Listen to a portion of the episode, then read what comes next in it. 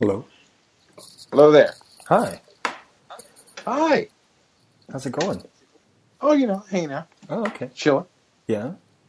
Yeah. What are you up to? Good evening. Hello. Good evening. Welcome. I just, I just did. I got the whole setup all set up. Good. I'm Excellent. good. Yeah. Yeah, I'm proud. And I appreciate the TIE Fighter. Oh, cool. I just, I was looking at the emojis and then I said, yeah, I'm just gonna just send a little, a little thingamajigger. They have all kinds- there's all kinds of little emojis. That was there's a whole Oh shit! section. I didn't even see that. A whole section just on Star Wars. Excellent. What else we have? Smileys, hand gestures. Ooh, and they all move. Man, we're living in the future, gentlemen. Yeah, I feel like someone's aunt looking through these. wow. Oh, little My dad is my dad goes overboard with emojis. Oh yeah. Whoa, what was that sound effect? Sorry, I missed. I was looking at little videos that we could send each other, and then something happened. What was that about your dad? Uh, he goes overboard with emojis. He makes like full on sentences Uh, out of them, oh. you know, eh, but then he reiterates the sentences underneath them.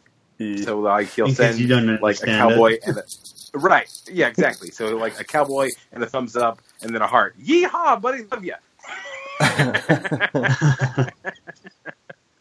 Right. So you know, oh. Who do I have? but at least he Uh. at least he texts, I guess. I, I, I, I don't text anyone anymore, so I deal with fewer and fewer people who use way too many emojis. The thumbs up, I, Yeah. get, I get all the time the thumbs up, and I do not mind the thumbs up. Right. It's simple to the point. I agree. I like it. Uh, there's a group of friends we use the kissy face at each other all the time. Mm-hmm.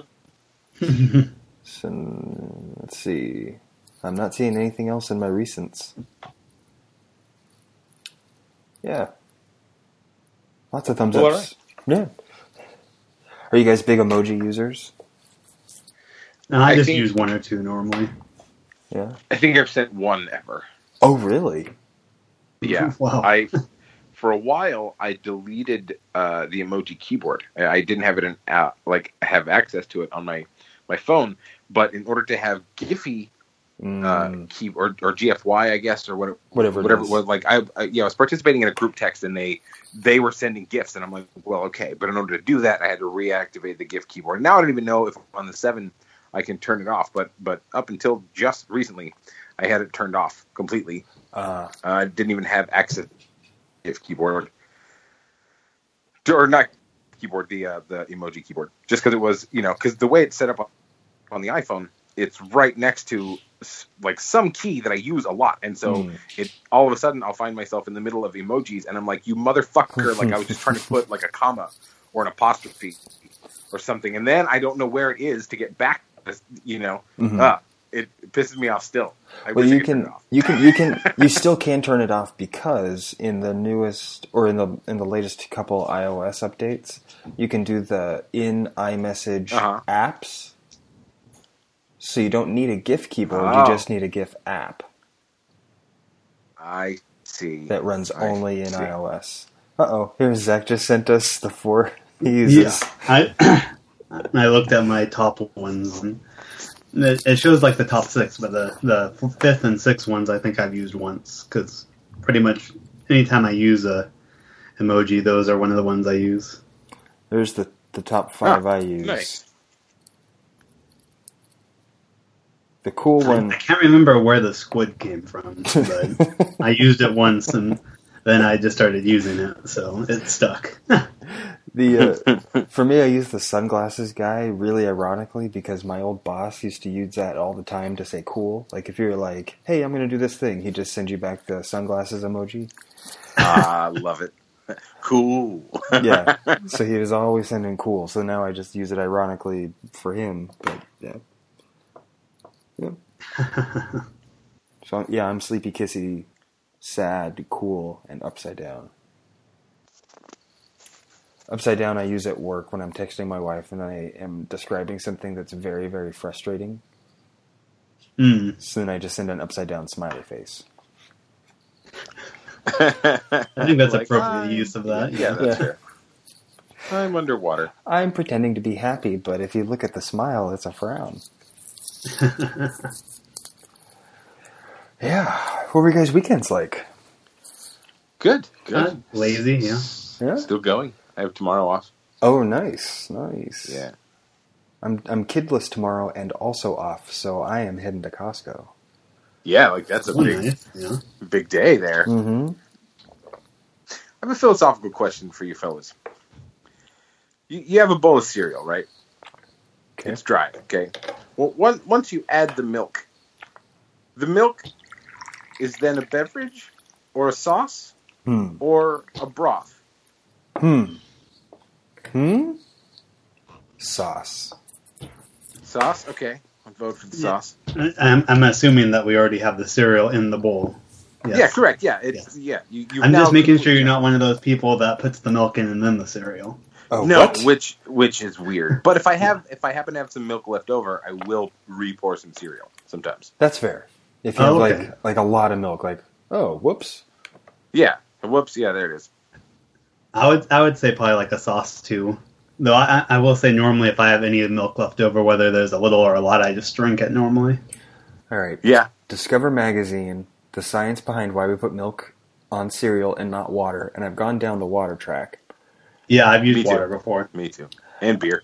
It turns out that milk, due to its oh beer, yes, milk Oh. due to its fat content coats the cereal and keeps it from getting soggy as quickly as it does in pure water. So I yeah, I'm going back to sauce. It's it there's Jenny- a function. Jenny posited that it, in Western culture specifically, because that's all we really know about, is mm-hmm. Uh, part and parcel. That if you hand somebody a bowl of cereal without milk, they specify that as dry cereal. Right? So if you ask for cereal, you expect that it comes with some milk, right? Hmm. Yes, some Right, form so- of milk. Yes. Right. So it's it's just part of it. It's one of the components of cereal. Is according to Jenny, right? And and I was like, well, so like that's but that's Western English, right? What about other parts of the world? She's like, they call it porridge. okay, fucking shit. So and I like I guess that's true, porridge. you know, but I I don't know because it makes a thing. You know, it's like cereal, like combined. Even if you leave it like long enough, it'll make like a porridge type deal. Like it all makes one consistent mush. Oh, you yeah, know, especially- gruel or oatmeal. yeah, especially with like uh, frosted mini wheats or something like oh that. Oh yeah, yeah. You leave that Which alone long enough, and it's just a it's just a soggy mess. Oh yeah. I mean, pretty much any any sort of cereal I've ever had, and after after about five to ten minutes, it's kind of getting into that gross territory. Yeah. You're right. Well, exactly, exactly. Are you guys cereal like people? Is this cold is this a common breakfast for you? No, not at all. Yeah. We have not. Neither one of us were big cereal. Like, yeah, When I used now- to eat now they're doing breakfast, I was. keto. So Ah, ah, keto. You don't eat breakfast Yeah. anymore, Zach? Not at all. No, no. Do you do intermittent fasting? Do you do like Yes. one meal a day? Right on. Uh, two meals, yeah. Two meals. I've been Oh. really bad about it in the last two months, but yeah. Um, that was basically what I was doing. Um, I did like the daily intermittent fasting, so 16 hours off, eight on. Uh huh. That's what Jenny does. That is very intriguing.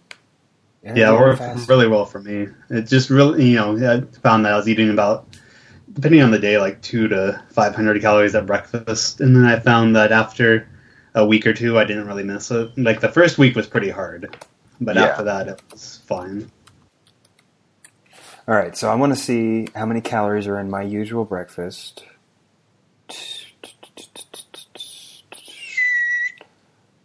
Hello, give me a number. Hmm.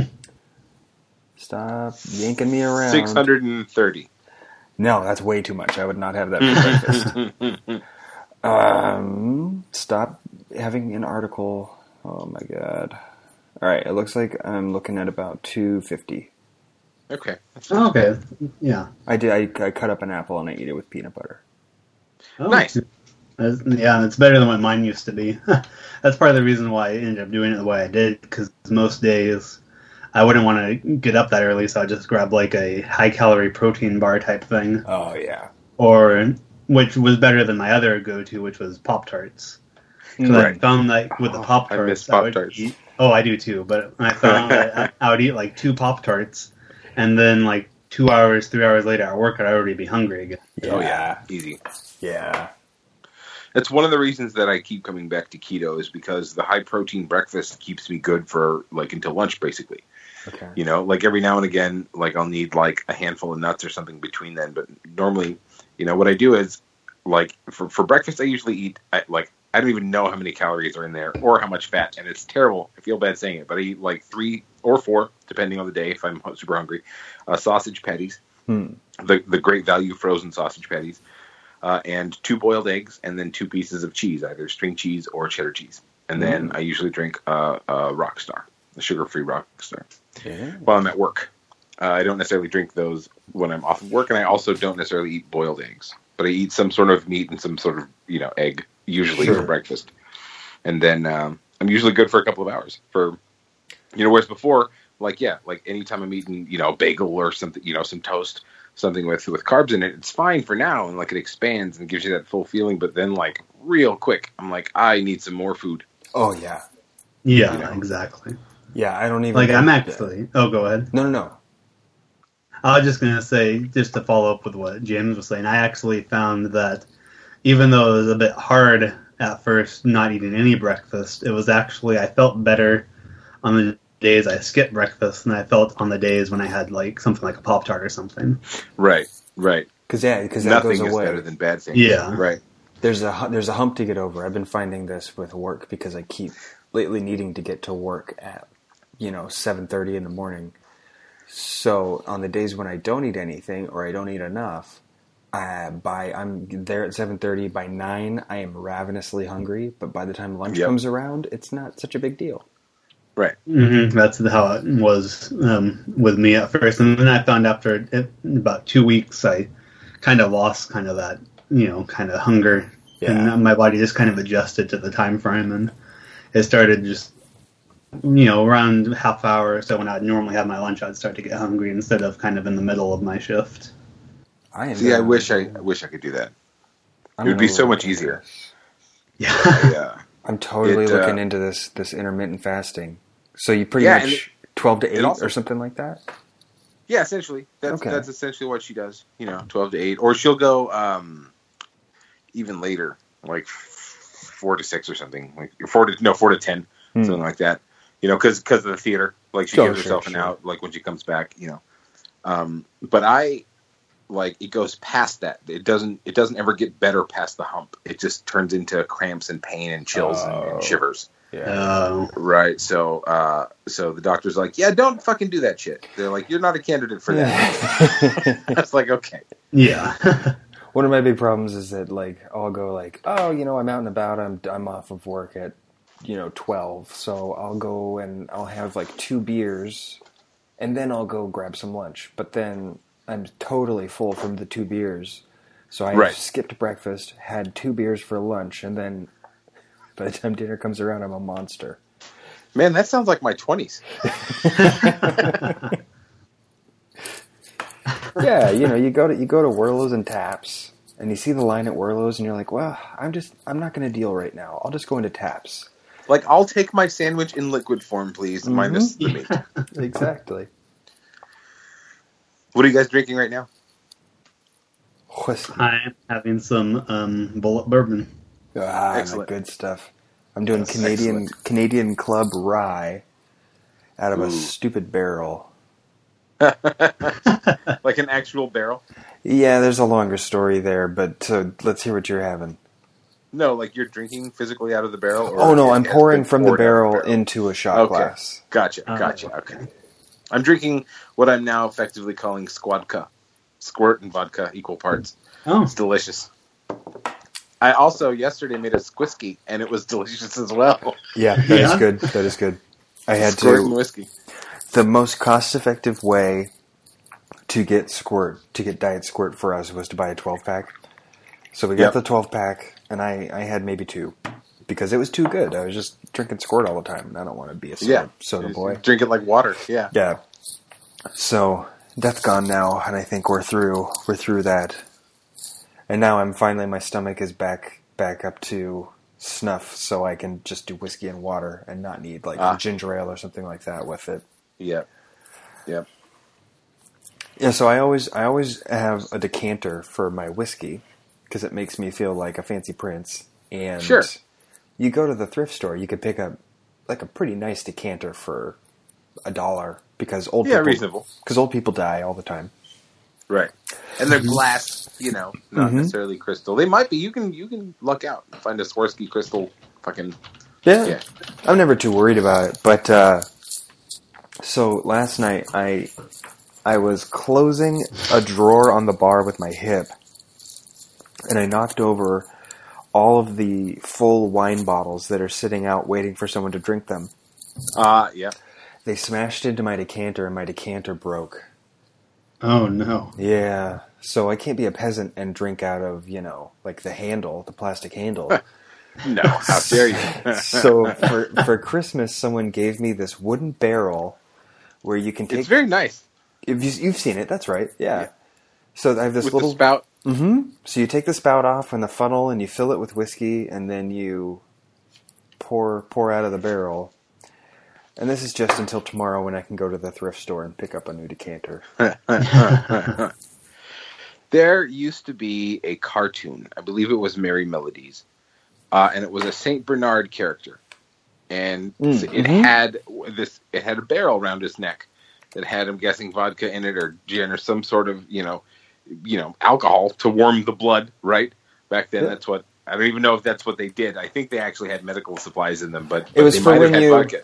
It was for when you found someone in the Alps and they were freezing. Yeah. Yeah, exactly. And then you know you use it as a disinfectant. But I just remembered the dog like popping the the barrel collar off of its neck and downing it and guzzling it, and it made me want to like drink like whiskey out of a barrel. Apparently, like, it was my Scotch, according to oh, this. Oh, Scotch. Yeah, Looks that like makes sense. It was Scotch or gin. And then yeah, because they they put on a fucking kilt and a tam, right? The dogs Yeah. did. yeah, The yeah, that's that's right. yep. would you Man, those at cartoons. That was a long time ago. Saint Yeah, Bernard. Seriously. Yeah, apparently, I think that was a real thing. Let's see, Saint Bernard's Barrel Alps. Yeah, like medical dogs. I don't know if it was necessarily in the Alps, but it was in the snow mountains. It seems like they would be in the Alps. Anyone who's ever watched Warner Brothers Disney cartoons knows the Saint Bernards are thought to keep either brandy or whiskey in those little kegs around their necks. Yep. In reality, however, determining what these barrels actually contained when they were originally used is a little more complicated. Wow. Takes us back almost a thousand years to the Swiss Alps. Legend has Wow. it that Saint Bernard of Menthona created a monastery and a hospice around 1049 AD in the only thoroughfare between Italy and Switzerland in the Alps. So he used to send dogs out with barrels around their neck in case you were too cold, and you'd just see a dog and call it over and just get some get some liquor. Hmm. Wow. Because it made you feel warmer. Yes.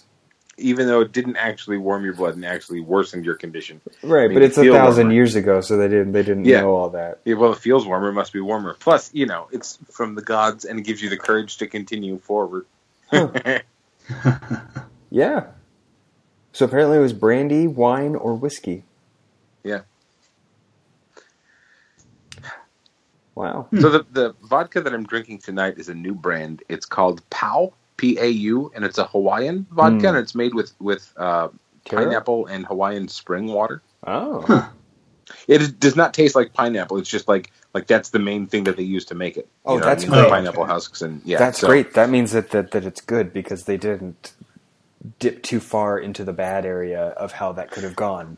yeah. Right, right. Awesome. Where'd you where'd you pick that up? Our local S Mart. Our local S Mart is the best liquor store in town. I'm going to go to my grave saying this. They have the best prices, they have the best selection, and I know it's because they're across the street from uh, college Yeah, and a smoke shop. and a smoke shop. Yeah, So very high right turnover. Yeah. A lot of a lot of turnover, but because of the high turnover, that place, I every time I like go, oh, I'll just go to Bevmo this time and pick something up. I see it at our local S Mart for way cheaper. Yeah, or at least a dollar cheaper, At least a dollar cheaper. You're right. which is marginal. Yeah. which is it's it's it's enough to keep me coming. And they have you know the deals where we got knives and like a free pan Mhm. based on you know when they have those stamp books. Mhm. You know, I love the store. Absolutely love the store. Well, it's not even marginal when it's a dollar cheaper and you don't have to drive as far. Correct. You like yeah, it's That's that's a compound Yeah. benefit.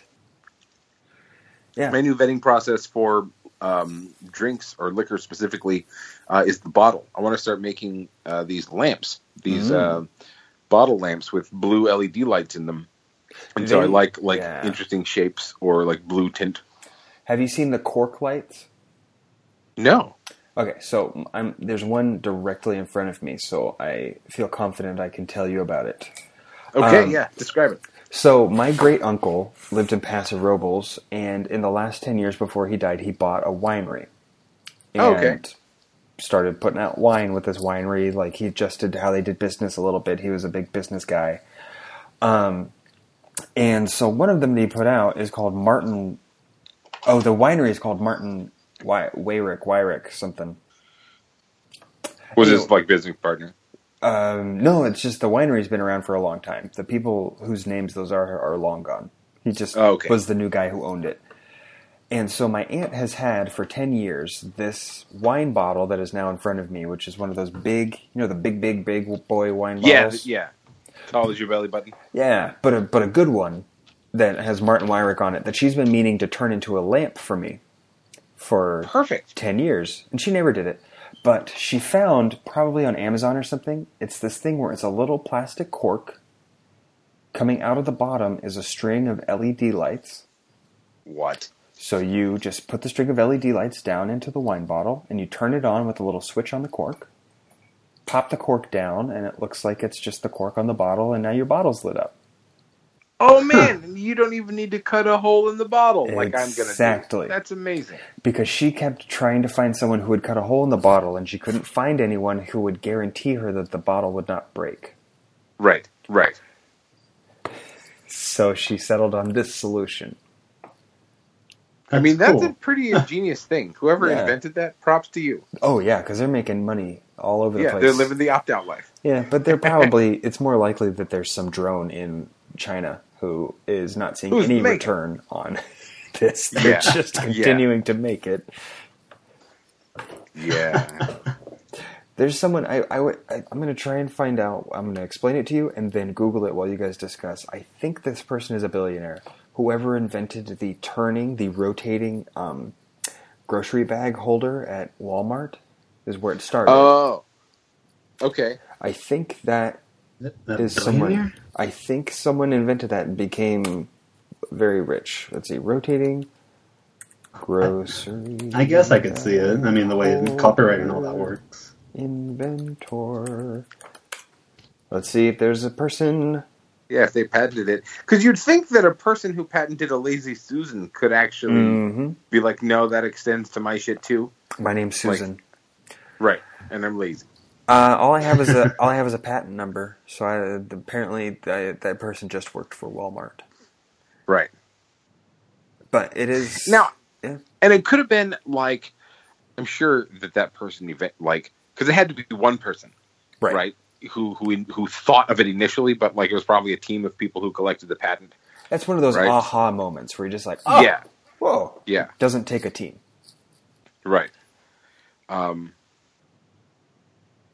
Because there are some things that like there's some products that require a specific type of machine in existence to be able to have the product at all, Mhm. right? Like that is not one of those things. That's just like somebody had like literally a lazy Susan and attached some ball some, or some bag hooks to it and was like, "Hey, look what I've done," Yep. you know. Yep. Um, so like that's not that specialized of a thing, right? It was just whoever like was the first person to the patent office to be like, "No, this is mine." Yep.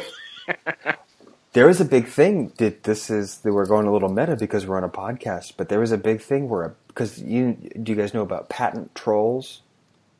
Yes. But for I've heard of it before, but let's so give us some. a patent a patent troll is it's it's a thing it's a whole income model that is based around um, filing very broad patents all the time Mhm. And then waiting for some product to catch on so that you can say, "Oh no, no, no, no! I patented That was mine. that Yep. 15 years ago." Sue. Litigate. Yep. So uh, there's this been this big battle going on, and I I contributed a, a good amount of money to the legal battle because all these podcasters are like, please help us fight these patent trolls. Where some little shady company in Austin was demanding money from all these major podcast companies because they claimed to have invented podcasting Okay.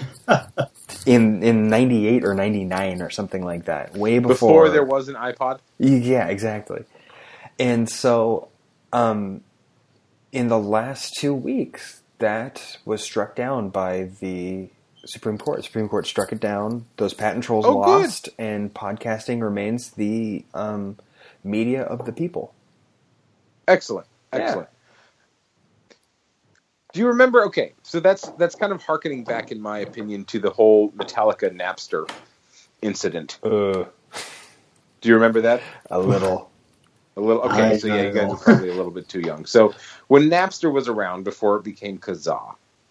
Wow, I just dated myself. For any of our listeners who know what those two terms mean, like fucking give me a call. I knew. I knew Kazaa. I was on Kazaa. I did Right. not. I was not old enough to be on Napster.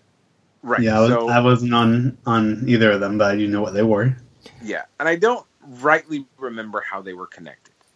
Uh, but I do remember Metallica being really upset and trying to patent a a note. Like there was a chord in one of their songs, and it, it had to do with I I, I want to say I don't know why it was connected to Napster. Maybe it was it was Napster was just playing Metallica's song. Maybe there were two separate things. Metallica was trying to patent this note, and then but Napster was also playing Metallica songs, so they had like a court like litigation with whether or not it was allowed. I don't remember. Can you Hmm.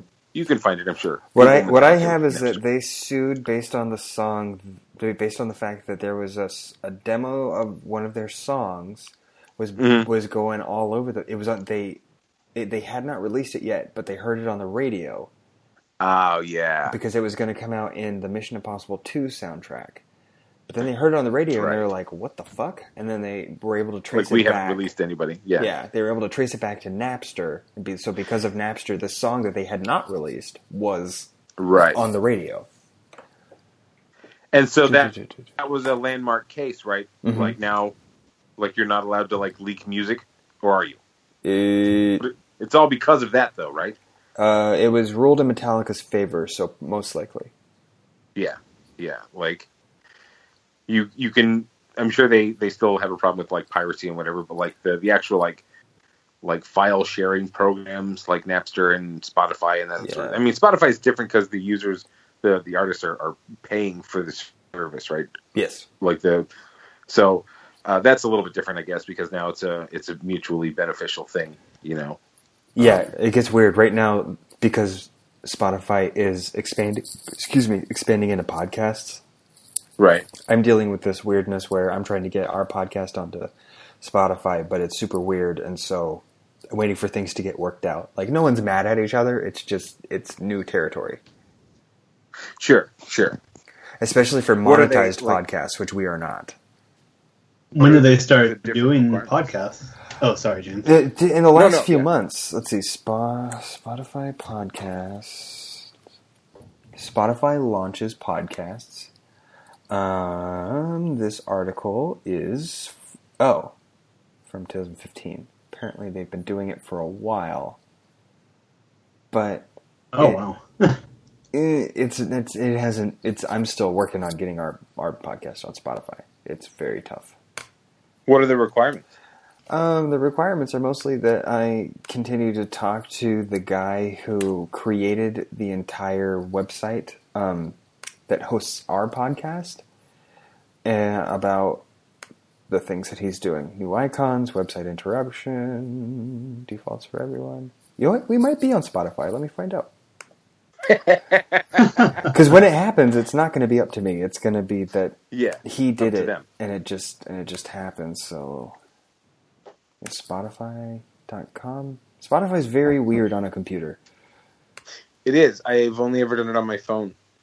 Even Spotify.com is different than the app. yeah i have the app on my computer and i'm okay with that but as a website Yeah. it's very strange Um, go ahead and save the password. I don't care. Um, yes, that's my account. I don't care. I just want to go to Spotify Home and load, load, load. Dun dun dun. It's really hard. I can't search. Okay, I'm just picking up my phone. It's a very confusing website. All right, so if I open Spotify and I search for Pit of Conversation, and then I spell it right, no. there Uh, Pit should of be a sound effect anytime we say the name of our episodes. I love it. Yeah, no, all I'm getting is a song called Pit of Despair by Electronic Conversations. Ah, that's really really close. It is really close. I want like, is it a good song? Because I would not mind linking them to us. Like, if people search for them, like, yeah, bit of conversation, Let's bit find out. Despair right. from from what moronic conversation you said? It's called Electronic Conversation. Electronic. I'm sorry if I offended you guys. Devices available.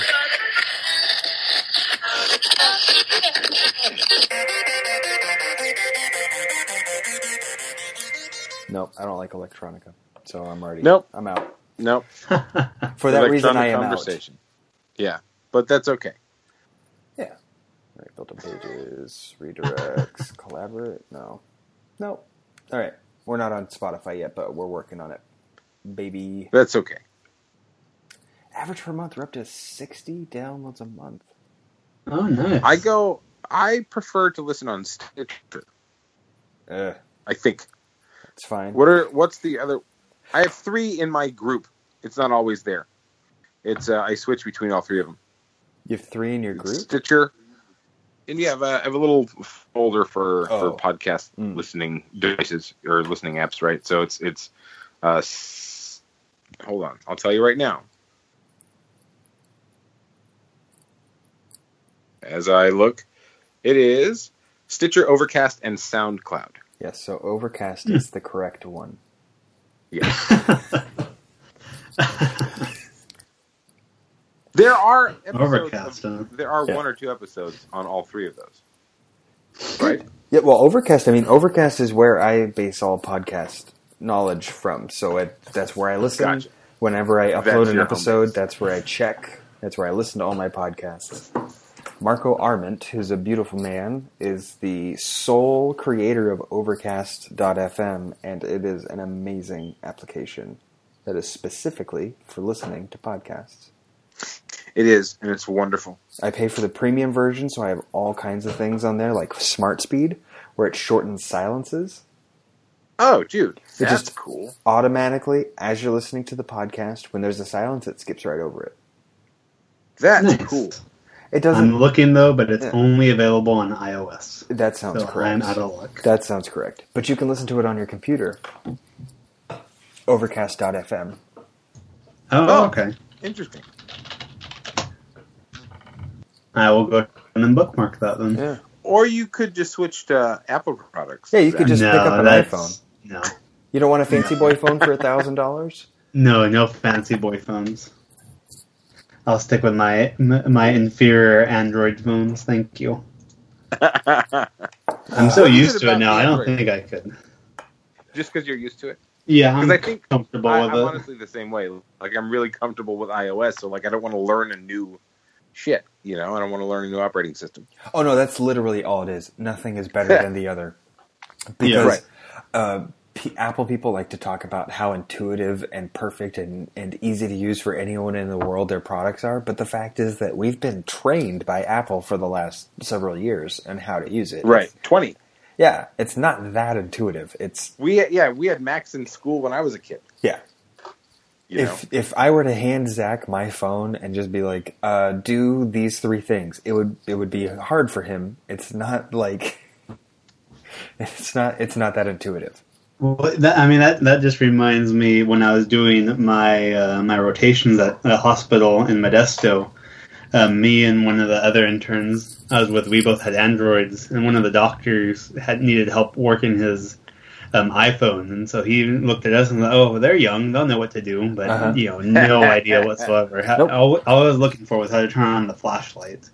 Oh, really? And, uh, That's hilarious. I had no idea while where to find hard. it.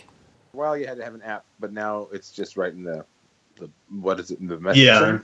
Well, for It me, now that I have a same 10, it's right on the home screen. I just do a hard touch right on this little flashlight button that always lives on the home screen, and there I go. Nice. It, it used to be the same way for Android. You used to, if I remember right, I had to have a specific app back on uh, one of my phones, but now I just bring down the menu and it's one of my first things that shows up. Yeah? I ordered. I'm so pissed. Speaking about fla- flashlights, now that you reminded me, I need to check on that shit. Uh, on April uh, 10th, I ordered a little two dollar flashlight on Amazon. Hmm. Uh, it has not arrived yet. What? it came from China. They said expected by May 22nd, which is in like two days. In two so, like, days. if it comes right on the 22nd, like that's going to be pretty impressive. Comes after the 22nd, like I mean, literally was two dollars, so I can't really get too mad. Yeah. But I don't know if I should raise a stink. Like, hey man, you didn't ship me something in six weeks. To wait another six weeks for a two dollar flashlight, I don't know. Here's my deal and, and my philosophy, and I'm kind of a dick for it, but I'm still going to tell you guys about it. And this is my Amazon philosophy. I am always a dick because I'm always talking to someone in India, first of all. Uh huh. Sure. Secondly, there no one has any skin in the game. No one cares. Right. No one Except for me, because it's my shit. It's my money. Exactly. You're the only one who cares. No matter who they connect you with, no one is going to actually care. They're just going to pretend to care and mostly not do it very well. So I always raise a stink about that stuff and just try and get as much like free stuff out of it as I can. Yeah. Free month of Yeah. Prime, a refund on it, whatever, blah blah blah. Because it just at the end of the day, I also look at it. Even this is again, I'm a big old dick, but I also look at it as I am helping to fix the algorithm. Sure. I mean, that's true, and that's fair. If it's Well, plus, I mean, you're paying for it, this service too. That's the you know. thing It's that I not go like they're offering it for free. It's exactly the thing that I go to every single time. My wife had to deal with this thing on Friday where she got same day delivery on something and it just didn't come. And I was like, well, okay, so you've done, in the last couple months, you've done same day delivery four times, and two of those times it did not come on that day. So they have a 50% fail rate on same day delivery where you paid extra to get this stuff. Like, that's unacceptable. Right. You and she, yeah, so she ended up actually getting connected to someone in America who gave her like twenty five dollars in Amazon credit and refunded the order and gave her a free month of Prime and all this stuff, and it was great. Nice. Where usually I'm on the phone with someone with India and I'm demanding satisfaction, and they're going, I don't know what words are.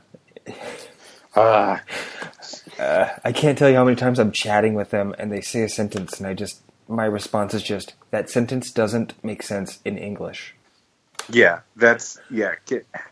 Get, my usual go-to is, "I'm sorry. Is there somebody else that I can speak with?" And then I feel like a fucking shithead. Eh. But it's like, look, I, like you're not saying words that are really helping anyone communicate. and you're not ruining anyone's day.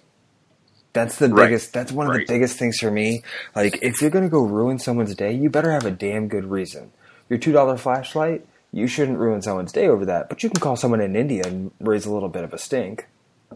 Right. Sure. Yeah. Fucking. It doesn't matter that it's a two dollar $50 flashlight. purchase. Yeah. Did I tell you about? I, Hmm? You remember that when we talked? My accidental fucking fifty Oh. purchase. In Yeah. games? Oh, yeah. What happened with that? So, the app refuses to do anything because the payment happened through iTunes. Mm. iTunes refuses to do anything about it because they have new terms and conditions uh, that basically say they will only refund one time for the same thing. So oh since God. I used once as an accidental purchase in fucking April when I first got the thumbprint thing, uh, Uh. they they just refuse. And so now I'm like, well, shit. Like it's been long enough. Oh, and then she said she was gonna. So I spoke with a representative from Apple, right? And she said she was gonna contact me, uh, which I I so learned a lesson. You never want to pick the first one that you Google search as the phone number. Mm. So I called what said Apple, right? And uh, you know, I, I go through some security questions or whatever, and then he asked me for my password, and I was like, "The fuck?"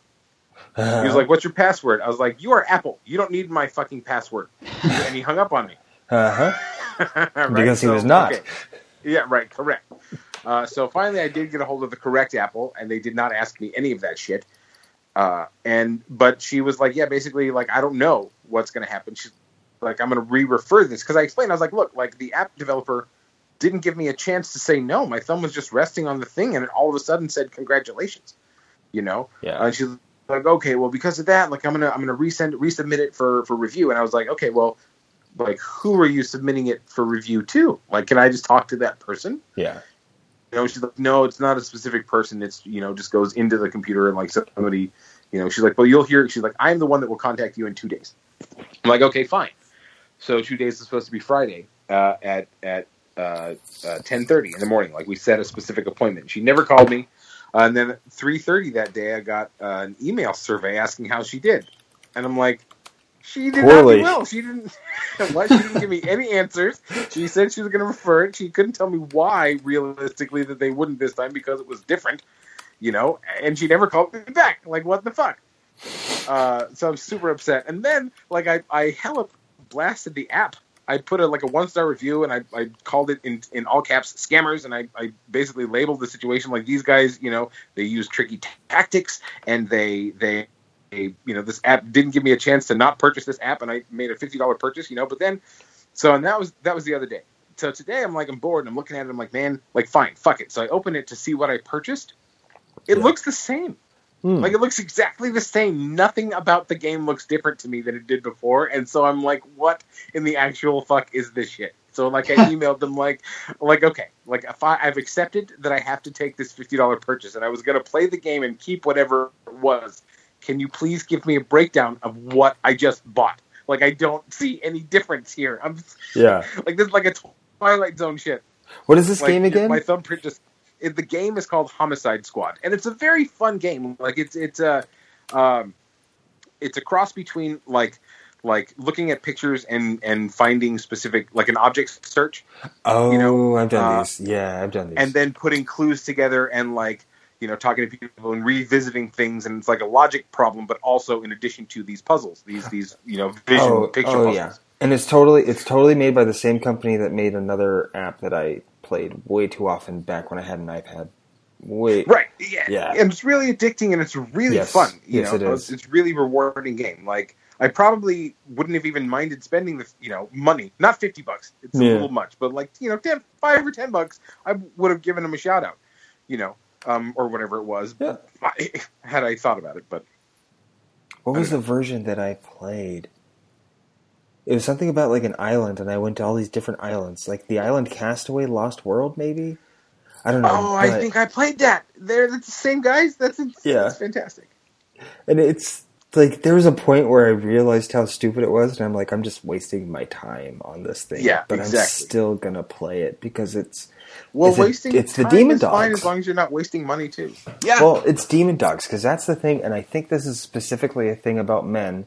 Zach, you can chime in if you have anything like this, where I think men are always afraid of the demon dogs barking at your back door, and so you cannot have silence. You cannot have too much time to sit and reflect on your life because the demon dogs are there and they're ready to let you know that you have wasted your life. So you have to do things like play Homicide Squad and listen to podcasts. Dude, that's so great, Demon Dogs. Tom Waits calls them rain dogs. There's a song about them. That's fantastic. I've never heard it put in that context before. Smashing the wine with all the rain dog. Damn it. Man, you just blew my mind a little bit. No, this is my life. This is my life. My life is full of keeping the demon dogs at bay by listening Do to you guys listen to. Tom Waits ever? Oh yeah.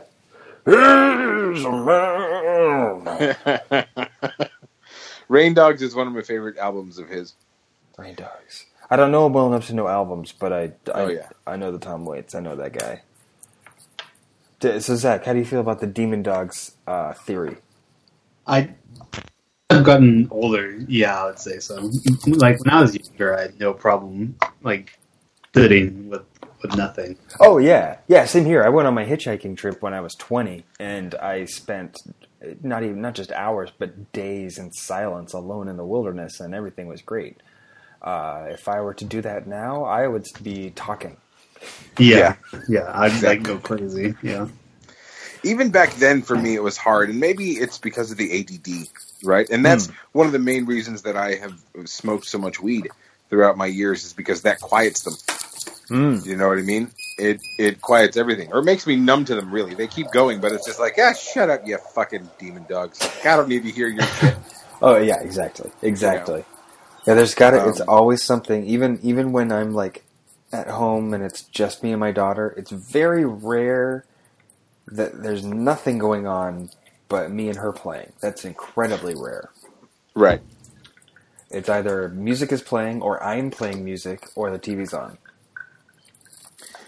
When even when I was so the one time that I was in jail for six or eight hours, however long it was, uh, I you know they don't give you your phone and you're in a dark cell, you know, Mhm. but I'm there and I'm awake, so I was beatboxing like a motherfucker.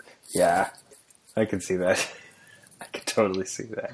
I so I thought I was alone. Like I didn't realize that there were other cells like next to mine, right? Because it was all it wasn't like bars. It was solid uh, brick, like cinder block. And so like I, I was probably been beatboxing for like ten or fifteen minutes, and then somebody sneezed, and I fucking stopped, and I was like, uh, like There- I'm sorry. there are people here. Uh-oh. Yeah, and then and then somebody on the other side of me was like, "Keep it going, man." I was like, oh, "Okay." I was like, "Any objections?" Said that loud enough for anybody, and nobody said anything. I was like, "Okay, All right, There you go. here we go. there it is." Yeah, it's the demon dogs. It's all demon dogs. It's all demon dogs. I stole that from. Uh, do, do you guys know John Roderick, musician? Mm.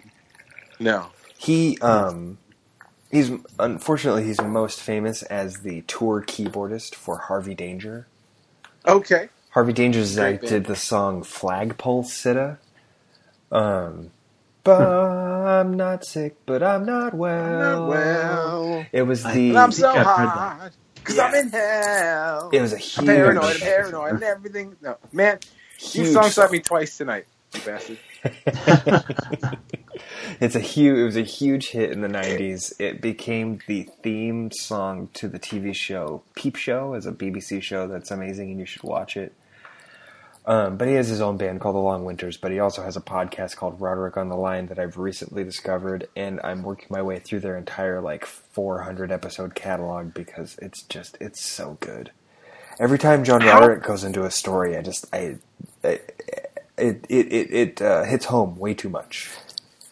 how do you function Hmm? like realistically like functionally when you're here so for me when i'm hearing people talking like that takes the focus for my shit and like it distracts me you know like music like it's a little bit different even like if it's words specifically like i can't type like if people are singing words or, or talking word like singing's a little bit easier but if they're just talking like I just like that takes the forefront of my focus when when I'm hearing words. Like I don't understand how you can do other things and function whilst listening to just podcasts. we have incredibly different days. So my Ah. days involve, um, especially because, excuse me, because of the age of my daughter, I can spend a lot of the day with headphones in, Oh yeah. especially when she's having an angry day where I'm like, I'm just not dealing with you.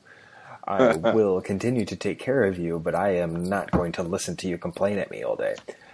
But um, so my day involves a lot of uh, doing dishes, uh, buying Okay. groceries, putting those groceries away, um, cleaning the house, sweeping, putting toys back in the baskets where they go. Things like that, where I don't, I don't need most of my brain. Talking. I don't, Yeah. yeah, the Gotcha. talking is fine because I don't need most of my brain. I can sweep while holding 30 conversations. I just go from one Gotcha. end of the house to the other. Yeah, on days like when I'm at work, um, anytime anyone else enters the building, I turn off the podcast because I can't do what I'm doing anymore. Gotcha. I am going to get myself a pair of bone induction headphones very soon. Mm. Mm? Have you heard of these? Mm. No, I'm very confused. What what, Yes. what did you say they're called again? bone induction. So it's the opposite of noise canceling. Okay, it doesn't actually impede your hearing at all. It uses your own bone structure as a speaker. So uh, it's supposed to be pretty Huh. weird when when like heavy bass comes up because it makes your jaw vibrate apparently. Oh, Uh, but so okay. they describe it as the sound coming out of the center of your head.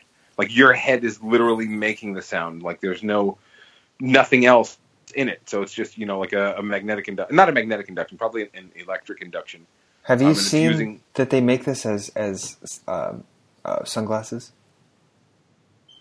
Bone reduction sunglasses? Yes, How? it's the same deal, but there's also just sunglasses attached. That's motherfucking insane. This is my jam.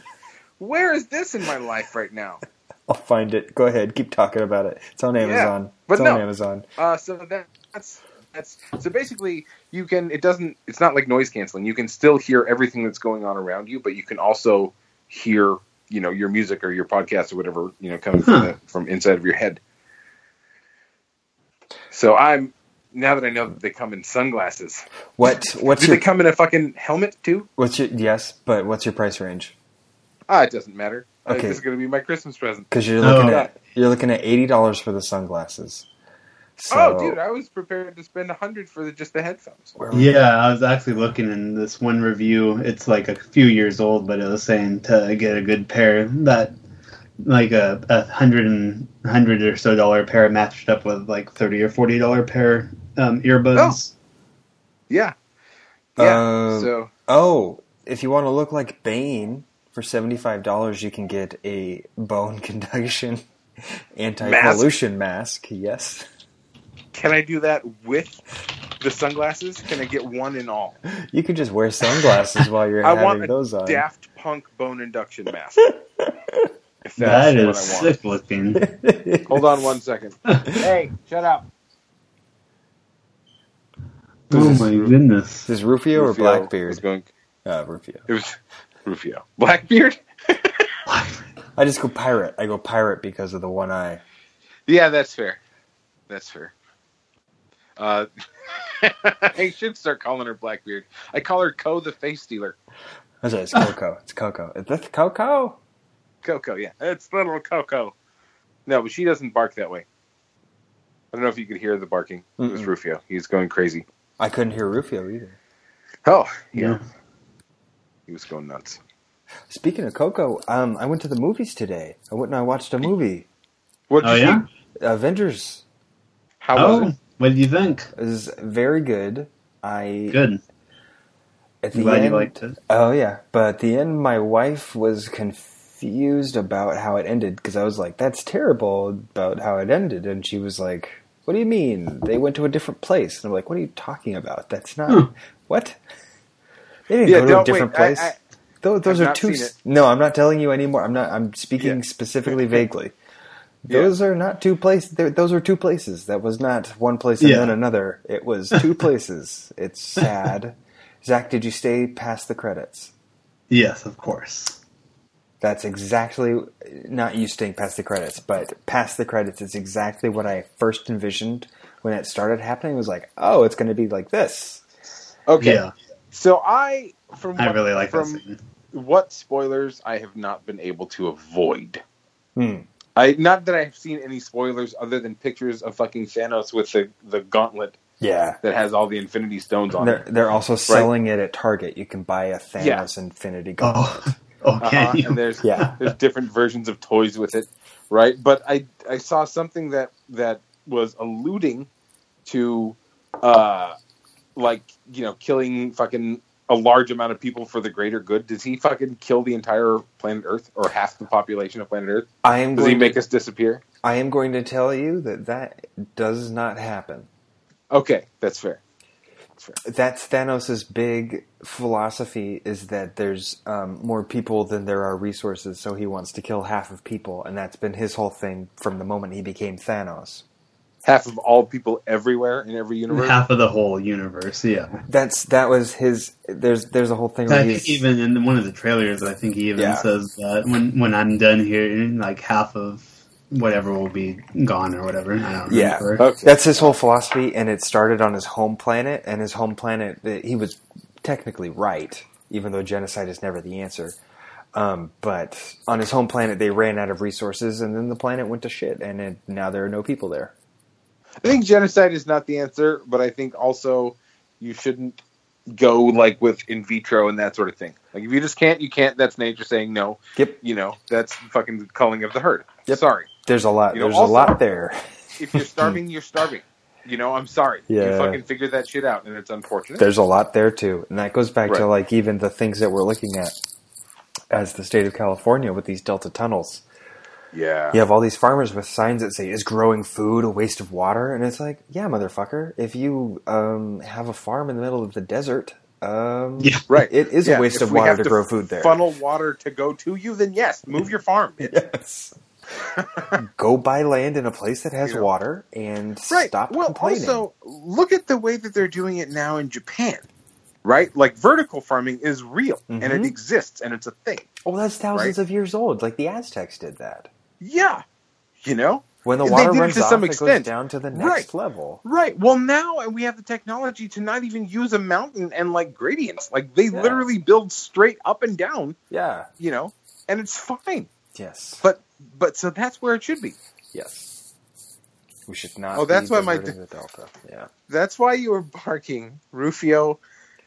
so he, you know, his little area has an inward swinging door, uh, but he can't open it once he gets in there. so he he accidentally closed it, and then so he was barking to let himself out. that sounds like that sounds like my daughter, who sometimes will accidentally close a door on herself, and then she'll. I'll be hearing this knocking. You're like, what, Like, let me out! Let me out! what's going on? Who's knocking on doors?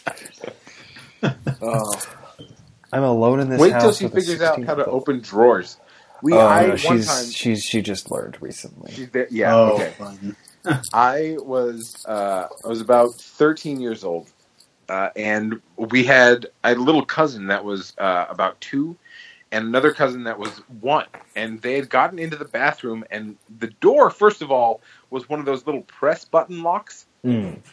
you know. Mhm. So it was just like I haven't even seen any of these since like the 90s or the 80s. Now they're they've all got these turn on them, but they used to make these little doorknobs that had a little button next to them that was a lock Yep. Uh, and and it unlocks by turning the door handle. But so it's really easy for a two year old to operate that push button, right? So Yep. first of all, so two of my cousins had locked themselves in the bathroom, and the the adults are panicking like, "We got to fucking break the door down. We got to get this down," you know. And so finally, they were they had convinced them to like unlock the door and to help us out, right? Yeah. But the kids had also opened a drawer. Ah. And so the drawer was, put- you know, and so, but they weren't old enough to understand to close the drawer. And I just remember my, my, like, they had to take the hinges off. And they were getting exceedingly, like, panicking and frustrating. And finally, someone's like, look, like, no one's hurting anybody. They're just in a bathroom. Yep. Like, you know, like, it's okay. You don't have to break the door down. But, like, they did take the hinges off. So we have in our house, first of all, we have little baby locks on all the drawers and cabinets Smart. in the kitchen Yeah. and bathroom, other than the very old ones. Because all over the place, like I don't know if you guys remember from like the built-in bar that's covered in drawers. Oh, yeah. Yeah, yeah. All of those drawers are hard to open because they Yeah. are wood, Even as a wood on wood. Yeah, as a grown-up, they're difficult to open. So we don't have anything on those. But all the ones that are very easy to open have little locks on them. But then on all the doors, in addition to the little knob things that you have so that they can't turn a knob, um, I looked into this, and all these mommy blogs and stuff were saying to get a pool noodle and cut it up into sections and then do a little slit in it so you could put a little slit of pool noodle on the edge of the door and then the door could not like latch. You can't close the door. Oh, smart. Huh. I, I didn't feel like doing that work, so instead I spent eight dollars on a set of basically the same thing, but I bought it. so when she's awake, every time I open a door, I put one of those little foam things on so she can't close the door because she's big on closing doors right now. It's very fun to close doors. Oh, it is. You can affect your environment. So she closes doors all the time, but they never latch, so it's much easier to get to her if anything happens because sometimes she'll close all the doors and then fall over and then cry and it's like, "Well, all right, where are you?" Yeah. Yeah. No, what what was your solution again? Duct tape. No, no, no, no. Um, it's a little piece of foam. So, like, imagine the door is ajar. Uh huh. Okay. You have a little piece of foam shaped like a C, Okay, You just and go, it just clamps shoop. onto it. You just put it on the outside of the Yep. door, and as, the taller she gets, the higher I can put that because I can put it all the way up to the top of the door, and no doors get Smart. closed. Yeah. Smart. So I would just tape the handle shut. No, I want the I want the doors to close sometimes. Yeah. That makes more sense. I don't think about that sort of thing. I'm like, no, you little bastard. Yeah. no No, more of this. Like right now, solution sh- now. she's asleep in her room, and both of the doors to her room are closed, and they will remain closed until tomorrow morning when she wakes up. Does she have like a walled sleeping enclosure? She in a crib? She's in a crib. She's dangerously, scarily close to being able to climb out of that crib. Oh, she probably already can. Well, so she recently has learned about like sticking your leg up to climb over things. it's a very recent discovery. And so I see her trying to do it in her crib all the time. But luckily the top of her crib is around the same height as her head. So it's very hard to stick your leg up over your head to climb out of something For now. for now, but she's always growing. So, yeah, I keep thinking about putting like I don't know, like a wrestling mat right in front of a crib, A trampoline. something like that. For the day that she does finally climb out, it's not going to be that bad because our house is fully hardwood. Do you see that video of that little kid escaping the baby gate? But first he goes and puts a pillow there because he knows he's gonna fall. I've seen that. I've seen that. Yeah, Oh He, god. it's this little toddler. He's in like a onesie, and he goes and he throws his pillow. It's a full size pillow, and he just throws it over the fucking fence. Yeah. And then he climbs and he climbs and he climbs over this fence, and he just falls right down on this pillow and gets up and goes about his business. yeah. She's not old enough to plan for stuff like that right now. She's basically she's mostly working on how do I get out of here. Right? Yeah. What does this movement do Yeah. now? So how do Yeah. I get out of here is going to quickly turn into, ooh, I just fell three and a half feet onto the ground on my head. yeah. yeah. What do you call it? He's called a squadka? Squadka. Yeah, I'm making another one. Nice. Delicious. I'm gonna take We have these uh, stemless. These ones are plastic because we broke the glass one, Hmm. but they're uh, they're stemless wine glasses, and these ones are indestructible. And they hold. We just found out two and a half cups of liquid. So it's yeah. the perfect amount for about two shots worth of vodka and a full can of squirt. Yep. Is that a Walmart buy? No, it was an Amazon buy, but I- uh, I- they have them at Walmart. That's great. I threw them away in, in, in college. I had a set of wine glasses that were the indestructible kind, and they were so big, Yeah, ridiculous big. so big. You ever see the wine glasses that can fit an entire bottle of wine? Yes, I love those. Yeah, Oh my god. They make them. You can buy them specifically as a wine glass that can fit an entire bottle of wine, so that you can say, "Oh, I just had one glass." They have some that are like novelty now that like convert, like the Mhm. bottle, like the bottom part of the bottle has this plastic thing that just turns up, and the whole wine bottle becomes a, a wine glass. You just take the bottom part off essentially and turn it upside down. Things like that always remind me of the Sergeant Pepper's movie. Oh yeah, oh yeah. Because Zach, there's a great scene in the Sergeant Pepper movie where they're being convinced to sign a contract by a record producer, and before you know it, they're drinking champagne out of glasses where they have to hold their hands out three feet to take a sip. Oh my god. It's like what the fuck is this? And it- It's you know, it's yeah. some weird 1975 artistic way to say like they were being fed too many drinks, but but they're just like bear hugging a glass and taking these huge drinks of champagne. uh, I want you. I want you so bad. Oh my god. That's a great. That's a great soundtrack. If you ever want to, if you ever, I, Zach, I don't think you're too into the Beatles, but if you ever f- fell down a Beatles hole and you found yourself enjoying Beatles music, a nice little take on Beatles music is the soundtrack to that movie. Oh yeah. Aero, Aerosmith does a cover of "Come Together." You've got Frank Zappa doing um, what is the name of that song? Because Frank Zappa covers "Because." No, Alice Cooper. Alice Cooper, not Frank Zappa. They're almost the same person. Steve Martin covers Maxwell's Silver Hammer. George, what's his name? Not Steve Martin and Martin and Short are coming somewhere. Real, What? real. Hello. Steve Martin and Martin Short are coming recent soon to a show to a venue near us. Yeah, I think I saw an ad or Sacramento? something. Gallo or Sac? I got Sacramento when I started to search Steve Martin. Oop, Steve Martin, Martin Short coming to Sacramento this June. What? Yep, there it is. Yep. He's doing comedy again? Mm-hmm. Although it might be a musical show, I'm not 100%. Martin Short plays guitar, right? I know Steve Martin plays the banjo really well. Yes, he's an incredible banjo player. He he plays a lot of instruments. Steve yeah, Martin. yeah, he's one of those dudes. Steve but he has Martin- tinnitus, which is weird to me. Yeah. Oh, that sucks. Steve Martin is an incredible man because he's someone who has never believed that much in anything he's done. He just sort of has Yeah. done it to to get where he is in life, which is a prob- at least a millionaire, if not a billionaire. Oh yeah, Bec- he did not care too much about comedy. He did stand up for under 10 years, and that Yeah. was his big claim to fame as a stand up. And then he did stupid movies for around 10 years, and and he now never he, just, hosted.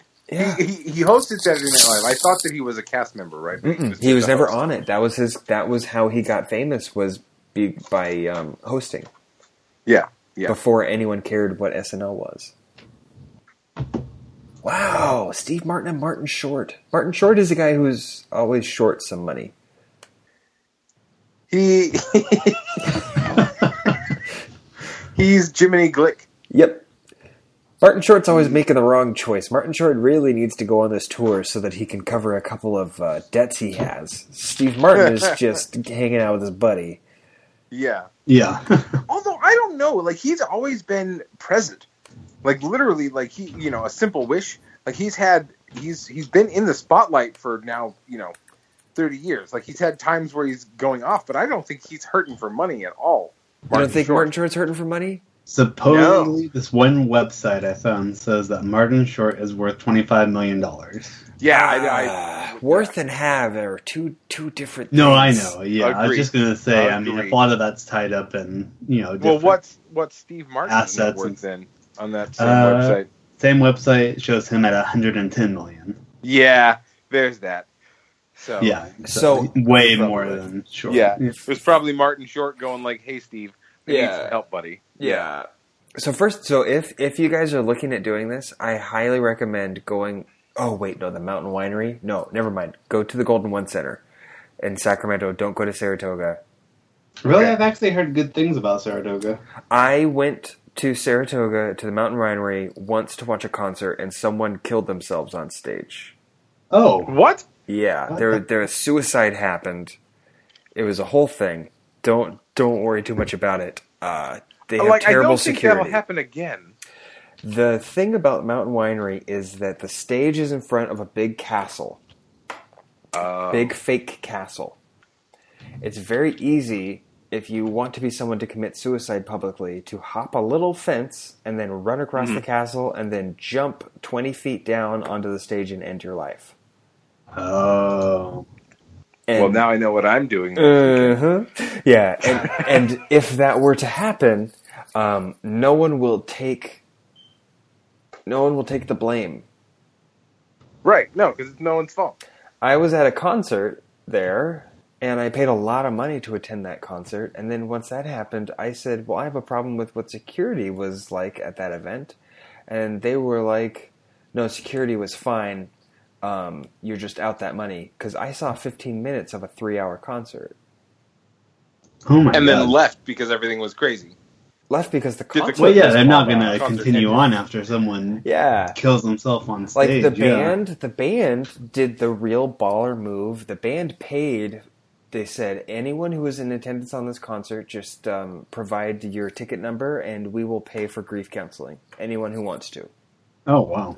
They they were they were stellar about it. See, That's that should have been the venue that. What band? It was um, the Swell Season and the Frames. Okay. So Glenn Oh. Hansard and Marketa Irglova, and I've not heard of either of those. and the rest, the people who wrote once. Um, yeah, so I was in I was in the third row, and then someone died in front of me, and then the venue went, "Yep, not our fault." And So is this is this fake castle behind there normally supposed to be empty or? Did- So the person ran across the roof of the fake castle. So you're you're up on a walkway with this Okay. very short fence, and then you can look and you can see the roof of this fake castle that leads to the stage because the fake castle is the backdrop for the stage. So if you're going to go down and watch things, then you walk across and then you go downstairs and you sit in some seats and you're looking at people with a fake castle behind them. But if you're someone who's going to commit suicide, then you go up the stairs and you go around to the three and a half foot fence behind the fake castle roof. Oh, you hop the fence very easily, then you Yeah. run and jump and land on the stage and almost kill CJ Martin's favorite performer. Yeah. Anyway, um, all Why of our can't you go to a fucking concert where Robert Plant catches a dove on his head? right? Like why? Like what the hell? Yeah, that's never Right. happened. I so, but I will forever and ever and ever tell anyone who cares to listen: don't go to Saratoga. Do not attend concerts at the Mountain Winery because bad things might happen, and then they'll claim it had nothing to do with them. I like. I feel part of me wants to test this, and I want to Mhm. go to see a concert there, but I know that I would also experience something just as horrific. Yeah, I mean, if we have two of them, then we can be like, no, bitches, this is your fault. yeah. Like if it's a one-off, like okay, Mhm. like that was a crazy bitch, right? Like that, like the zoo saying like, hey, Harambe was not our fault. right, I'm like okay, yeah, technically, like, but then you killed four other far. gorillas, and now Right. what are let's let's have another conversation because gorillas keep getting shot. right? People keep running off the top of this fake castle. Do you need the fake Right, yeah. castle? Could you tear that down? Is- Can we maybe not have access to the fake castle or get Yeah, a bigger seriously. fence surrounding it? Could you pay Right? someone eight dollars an hour to just kind of stand there where someone might hop a fence and try and jump off the fake castle? Right. There's a video of some lady trying to sneak into the grave of the unmarked soldier. She gets a little bit closer, and then all of a sudden, out of nowhere, the fucking military dude shouts at her, "Get away from the line!" Yeah. Interesting. And she runs away. So yeah, why not pay a shouter? Yeah, just a shouter. To monitor the perimeter and make sure no one crosses it. That's all you need. Yeah, because I mean, someone sees them and says something, not going to do it. Yeah. Nine, Right. 99% of the time, yeah. Yeah, that's almost all you have to do ever. Don't call the police. Just say, "Hey, are you robbing that house?" And then they'll drop everything and run away. I watched this video. This 82 year old man saves his brother from being mugged by hitting the guy over the head with a wrench. That's, so the dude, the dude who was mugging them has a gun in his hand, right? So he gets smacked with a wrench, and then like they circle around the car, and the guy with the gun like seriously rethinks his life and just walks away. yeah, that's normally how that goes.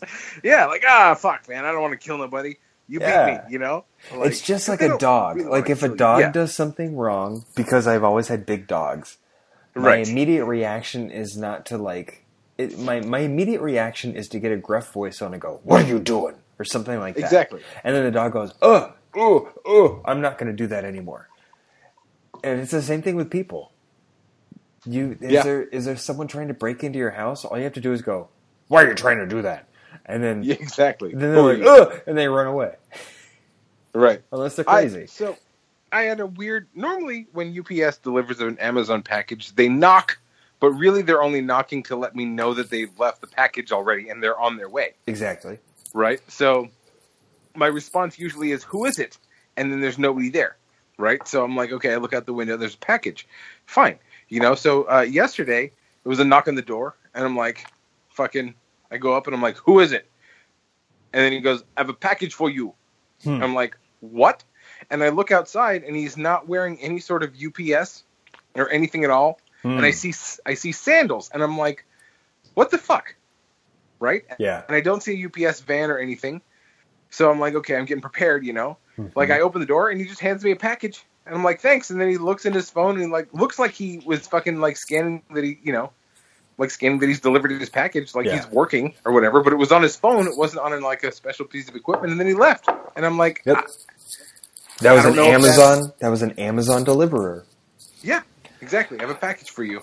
Like, so yeah, the, that part know I, can't speak nice. to. That part I can't speak to, but uh, I keep my front window blinds open all the time, and I'm home a lot. Yeah. So these people, these people make money per package. So a lot of them rent U-Haul vans, Mm-hmm. and they just drive around in a U-Haul van delivering Amazon packages. And mostly, that guy was kind of weird for sticking around to let you know that he had a package for you. Right. But mostly, they just kind of like set it down. And so here's here's how I always do it. If it's if it's UPS, FedEx, or one of these random Amazon people, I kind of watch them through the window. I wait for them to set it down, scan it, and then walk back to their car. And then as they're walking back to their car, I open the door and I yell, "Thanks!" And then I Yep. pick up the package and I walk inside. And I do this almost every day because we order everything from Amazon and we don't give any other company our money. Well, it makes it really fucking hard not to. Those bitches. They do. If I was if I was Two like day a shipping. good Come on. boy, I would if I was a good boy, I would delete my account and start buying things at the mall or something. Well, see, that's that's the that's the uh, thing with me too. Is like I, I try and be good, but when I don't use Amazon, I end up just like going to Target, and it's really not Right. that that different. I mean, It's not. It's a little more expensive and it's a little more inconvenient, and the service is no better. Well, until they start using actual drones to deliver my shit, Oh yeah. it is still providing local jobs because Yep. of Homeboy who's delivering it. Yep. yeah, You know, and Well, and that the, and the I- local storage that they're, you know. So, but yeah, yeah, and that, I think they're building like a warehouse in Stockton at some point. Oh, that's there's- going to give like one, a yeah. thousand people. Yeah, I've got a, Yeah. have got a lot of clients that work there. yeah. A lot of us have clients that work there. Yeah, that sounds Um, right because Tracy is not working out. They thought it would just based on like looking at if you did not live in the area and you kind of looked at a map of the area, you'd be like, "Oh, clearly Tracy is the way to get to everywhere else from the Bay Yeah. Area." Great. It's the hub. It's the middle. but, but the like- reality is no one who lives in Tracy has any money. Right. And you need to go a little further to get to anyone who wants things because in Stockton and Lodi and in Manteca, all those areas, people with the people would do the one hour because they have one hour delivery, they have two hour delivery. People would do that, which is just not available to us. Zach has said something. yeah. It, it was just it's an old article, but it's Oh, just about okay. them bringing um, one Yeah. of their facilities to Stockton at some point. Yeah. I think I know a Right guy on. who works there. Tony, Tony, do you know him, James? Tony something. Tony. It doesn't No. matter. He's a guy with a degree in technical theater who is not very good. Oh, I know Tony. theater. I know Tony. Tony Parker. Yeah, I know Tony. I've never met anyone who is less good at the thing that they have a degree in. I was shocked to find that he did have a degree in that. Zach, it's just it's this guy. He shows up and he's like, "Hey, I've got a degree in technical theater," and you're like, "Awesome! You're going to be a huge help." And then you Yeah, start giving him asset. tasks, and he's like, "I don't know what that these words mean," and you're like, "Oh, so they just they just didn't teach you anything at the school where they gave you a degree." Yeah. Do you now listen? The wording is, is important here. Do you have a technical degree in theater, or do you have a degree in technical theater? yeah, see, I don't I don't know where he lands. All I know is that as someone who works in technical theater, on paper, this guy should be paid three times as much as me. But in reality, he needs to be paid uh, three times He needs less. to be instructed. In reality, he needs to be in instructed. reality, he does not even know enough to be my intern. Dude, Oh I, my so God. okay, to- Tony, if you're listening, you obviously know what I'm going to say is true just now. Okay, the the swinging wall that he attempted to make for Rocky last year. Yeah. You know, like they, there's just so like in materials alone, like you looked at it, and so what he wanted to do is is would be an impressive thing. Sure, he there It was, was a a really of the wall, good idea. It was a really Yes. good idea. it was a- it was a really good idea. So the, it's a small stage for our viewers who aren't familiar with the showbiz stage. It's a small stage, smallish. I mean, it's fair. It's uh, it's actually fairly wide, but it's it's you know all raised like by by. It's not an official stage, you know. It's so, but but we're we're we're on this thing, and he's building a a wall that swings that is supposed to swing open and create a different room Yes. when it's open versus when it's closed, right? And and ultimately he wanted it to be in the middle too, right? He wanted it to have three positions Yep. that would create like a, a split section, and then one open and then one closed, right? But the the casters that he chose, the casters, for those who don't know, are wheels. They're they're little just wheels that can be mounted to things. Uh, were completely incorrect. They and he didn't brace this door properly, right? So so one day he had gotten it like they they could never get it to swing properly. It kept like cracking and like like uh like just stopping in the middle of the, of the swing, and then all of a sudden one day the whole apparatus just fell over. So he's got this big chunk of wall that he hadn't properly secured to anything up top, and it just whatever he had had used to secure just a couple of screws came out, and so this whole wall could have fallen and like seriously hurt or even killed somebody. Yeah. It was Gianna was right there. Like there was a hospital bed, and it just went whoop. Had it fallen two minutes earlier, it would have absolutely smashed her like a pancake because she was laying on the ground right there. Yeah. You know, so but which is fine. You know, trial and error. You know, obviously everybody trial and error. But if you have a degree in technical theater, you should know these things right off the bat. You should know what materials to use, and you should know how to properly brace things. Uh, you know, because you use thin wood as a as a facing. Yes. You know, you use like the siding that is really thin, and so you can't anchor anything to it. it's it's tough. There's a whole thing. I'm not going to go too far into it, but from what I hear, the scuttlebutt is that the technical director of one place is retiring, so he wants the technical director of another place to take his place, and then Ah. there's only one option for who's going to take the place of that person in the area, and that's me. And my reaction to that is, ugh. I know you're offering me more money, but the reality is that I'm working more often and I uh, currently have like a retirement and vacation days and like a lot of things that won't be offered. Wait, so somebody is going to retire? soon? Yeah, somebody somebody in town who works at somewhere that Zach may have graduated from Aha. Mm. Because he's reached that point, and and he, he he deserves it. He's a great guy, but he wants someone else to take over, and then he, then then it, apparently I'm not going to have to think about this for at least a year. But I But you are going to have to think about it. I am going to have to think about it because there people are going to come to me with an offer, and I just it needs to be a very good offer. And I don't think it will be. Yeah. because there's a lot of Tony Parkers running around who are going to apply for a job like that Yeah. and who won't be able to perform it. And that's You wait. Mm. I'm not sure I know who you're talking about. You probably don't, but I'm not going to say anything specific. That's fair. No, no, no. That's fair. That's fair. But uh, but I would more on this later. Yeah, I'll text you. All right.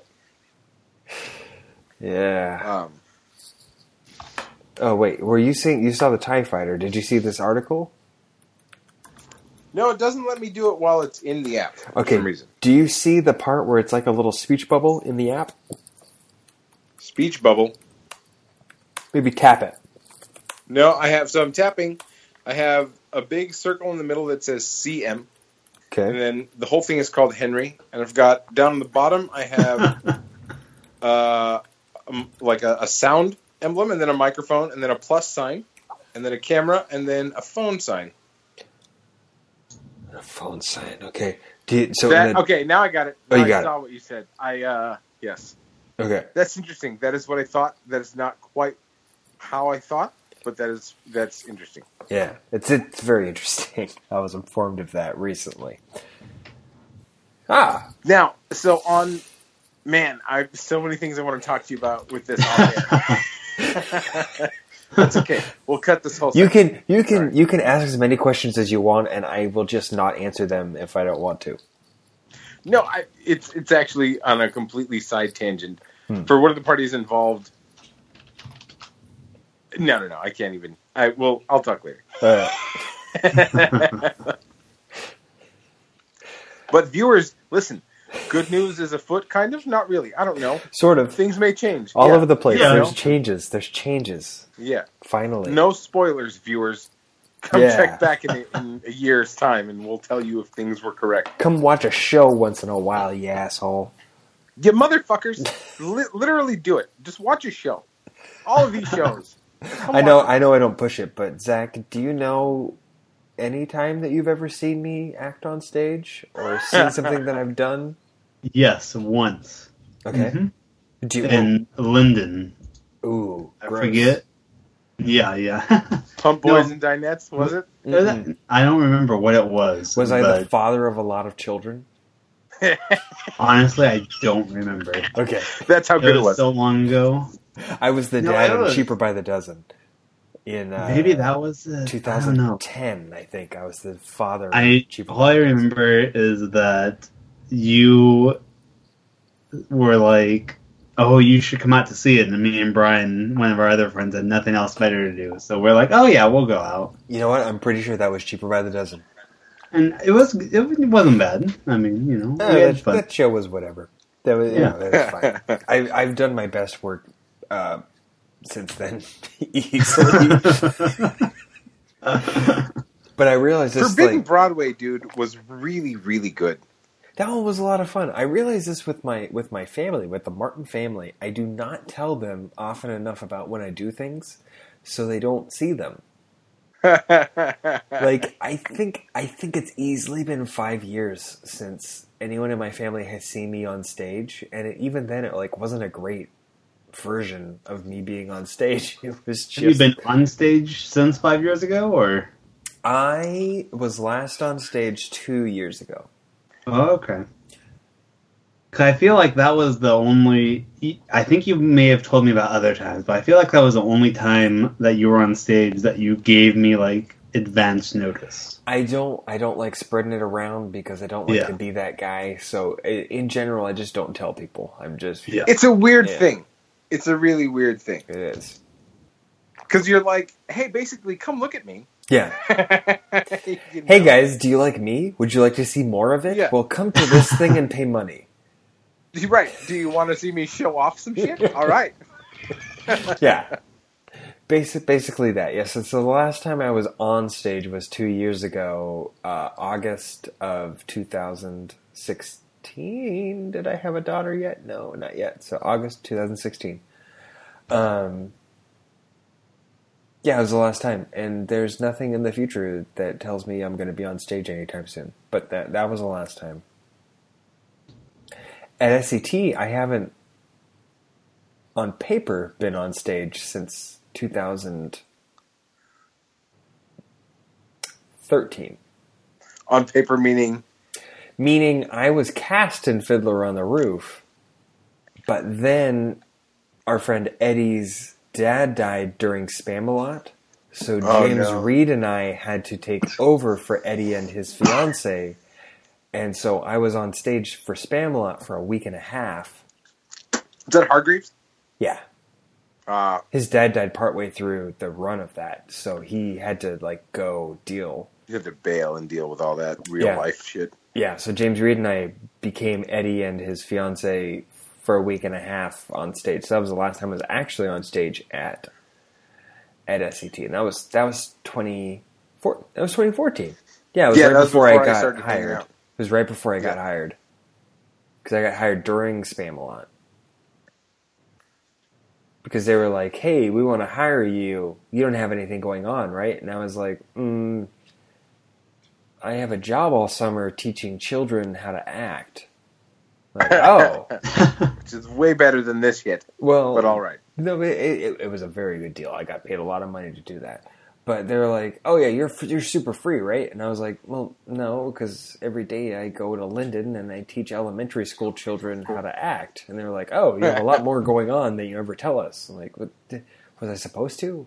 I just Well, like, yeah. What, when did this happen? I took a I can job. report all my shit. yeah, so you have to give you like daily updates Yeah. on my life. Which, by the way, being a Yeah. theater teacher to um, first through fifth graders is an amazing job. Oh yeah, You don't have to do that much. That just- sounds Oh, yeah, like I the guess that makes funnest sense. Shit in the world. yeah. Like, because what theater? It's not like you're performing Shakespeare, you Mm-mm. know? It's not, right? You're starting doing- to teach them some of the basics of improv, Yeah. but basically you're like like George it's- and Martha go to the store. my way of teaching them improv was I was like, okay, so you guys know the story of Goldilocks and Three Bears, right? They're like, yeah. I'm like, cool. Okay, so there's four of you. Please perform for us the story of Goldilocks and the Three Bears. go. Yeah. you pick who's who. Yeah, I, I don't care who does what. Yeah. I would like to see the entire story told. And so like just just between fairy tales like that, like that was my way of teaching kids how to do improv. That's brilliant. Yeah. You you know the story. You know point A, point B, point C, point D. Just let's get there. Yeah. Sounds like Zach is writing an essay. No, I'm just I'm just typing something real quick. He's he's familiarizing himself with Goldilocks and the Three Bears, so he Mm. doesn't. Sound Yeah, like, I, I, I forgot I forgot the uh, I forgot The plot. the uh, the plot of it. Yeah, thank you, James. I had to remind myself. Yeah. he forgot what the word plot meant too. With bourbon will do that to you. Yeah, yeah. Well, because you know, I, I had my you know almost two shots of the uh, the good stuff, and then I decided to finish off my bottle of Maker's Mark. So Nice. Uh, I think that's what's going in my this. collection next is Maker's Mark because it, Oh, it yeah? seems weird that it's not there yet. it's a you know it's a good all around. It's a good it's a good given. I like Yeah. Maker's Mark as like a good option for a given. Yeah. For me, givens yeah, should be bad. givens should be Bulleit Bourbon, Maker's Mark, Jameson. What else? I think that's about it. I think those should be the Glenfiddich. givens. Glenfiddich. You or know what? Glenlivet, depending. They're I both like- pretty tasty. I like Glen Glenlivet better than Glenfiddich. yeah. That's a personal choice. I like the smoke. Yeah, agreed. I like a little bit more of a flavor than just an alcohol. Yeah. It's like a deeper. But that's also why I really and so Zach is going away from this, but I really like Irish whiskeys. Yeah. See, I think it's just because for so long that's like all that I Mhm. drank.